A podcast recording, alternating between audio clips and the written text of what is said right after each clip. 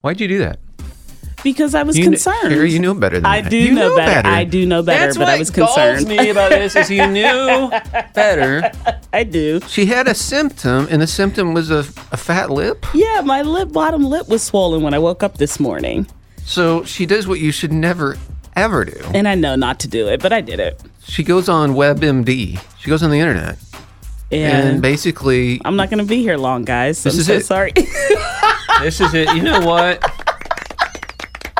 Maybe the last show because it's so bad.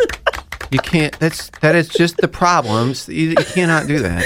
it's this. I, I mean, immediately it goes into worst case scenario, and I'm like, and, and I'm reading it, and I'm like, no, oh my goodness, no. She looks up, uh, let's see, a swollen lip, and Yeah. it just starts going 10, 9, 8, 7.